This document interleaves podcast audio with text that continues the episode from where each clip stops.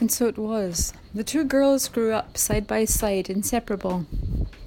Any time when they thought that their little princess girl, the second daughter, would be better off without her older sister, the girl would create such a fuss and such a problem that Tatterhood, for that was the girl's name, was sent for. And Tatterhood was so wise and so smart and so very clever and so astute that people often forgot that she was riding a goat, wearing a tattered cowl upon her head and carrying a wooden spoon. And so the family lived very happily, the king and the queen complete in their daughters, and their daughters happy in each other and happy with the beautiful life that they led at the castle and in their father's kingdom. And so life continued on. But know this, in the country, when a girl was to turn 15 years old, there was a great celebration. Suitors were allowed to come for the very first time and see the girl. She was to be introduced to society. Now it happened that the night of this event was the very night before Halloween, before Samhain in the old calendar. The two girls were upstairs, Tatterhood sitting quietly, taking joy in her sister's prettiness, and the younger sister flouncing around, trying on this dress and that dress, these earrings and those earrings, tying her hair up, letting it down, and doing all sorts of things that a young girl might do on such an important event. The father was in his room, sharpening his sword, as fathers can do in these times. He was singing under his breath, "No one is good enough for my daughter, no one is good enough for my daughter." Rather repetitive strain. And the mother was gazing at her daughters and wondering in the back of her mind what was going to happen to Tatterhood. Downstairs in the great hall were suitors of all types, kings, nobles, generals, barons, sirs, all manner of wealthy and well-to-do young men come to see the beautiful daughter of the king and the queen. But suddenly, a noise came from outside. A noise that sounded a little bit terrifying, a little bit dark, a little bit foreboding, and a little bit strange. It was a noise a little bit like this, and it was getting louder. The king didn't hear it, the queen didn't hear it, the younger sister didn't hear it, all the young men down in the great hall didn't hear it, but Tatterhood did. And suddenly, she and her goat turned towards the open window. With one bound, they had crossed the room and were looking out. The king in his room felt the commotion and looked out of his window too. And soon everybody in the palace was looking out of one window or the other at the great horde that was assembling around the castle walls. And what a horde it was! Ogres and giants, werewolves, warlocks, monsters of all shapes, sizes, colours and forms, all of them beating a brick or a stone or a club or a sword against old battered battle shields, singing or making noise in their own particular way, some growling, some snuffling, some shrieking, some laughing, some jabbering. And they all had their faces turned to the window from which Tatterhood was gazing. "Ah, damn it," said Tatterhood. All right. Don't anybody worry. These are my people. They have come to ruin our party, the party of my sister. She looked at the windows down below. It was eerily silent in the great hall, as suddenly all the suitors were finding things that they had to do, maybe mend a button, or turn down a heel, or maybe clean their eyeglasses. But something was very important to each and every one of those young men in this moment, and none of them were looking like they might go outside to fight this horde of monsters. "Ah," said Tatterhood. "Okay, these are my people. Don't worry, let me deal with this.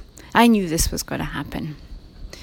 And with that, she turned and gave her sister a kiss on the cheek and said, "My dear, if I do not return, remember this, always be yourself."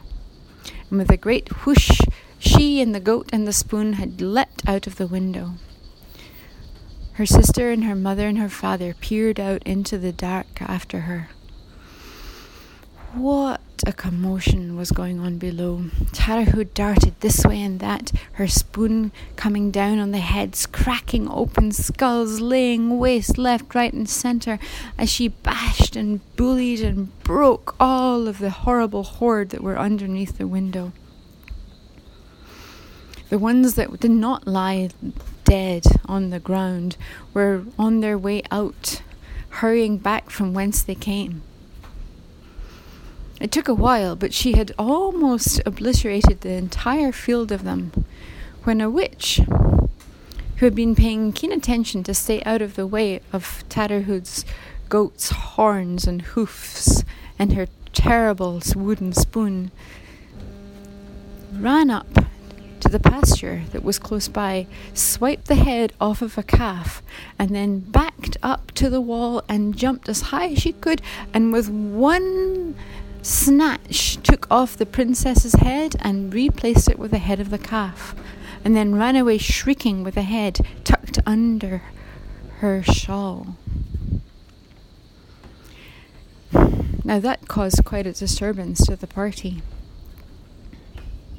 Tatterhood came running back in, or galloping back in on her goat, and quite pleased with herself. She hadn't had that much fun for a long time.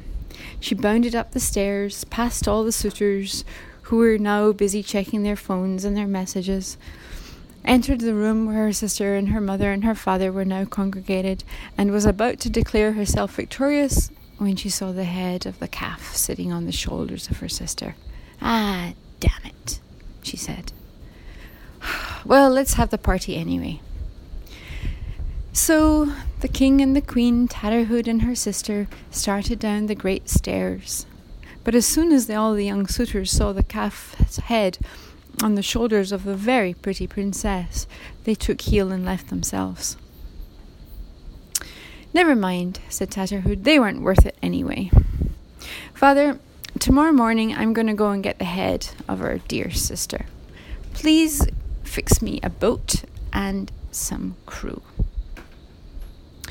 The next morning, the girls set sail on a boat with several sturdy sailors. Tatterhood knew this witch and knew where she lived, and so they made a direct sail. 9 days they sailed along a loch, 9 days they crossed land, and 9 days they sailed up another loch, until finally they came within sight of a small hut. The boat was duly laid anchor, and a small rowboat was set out for Tatterhood. "Sister, you wait here," she said. "I'll be back in a minute."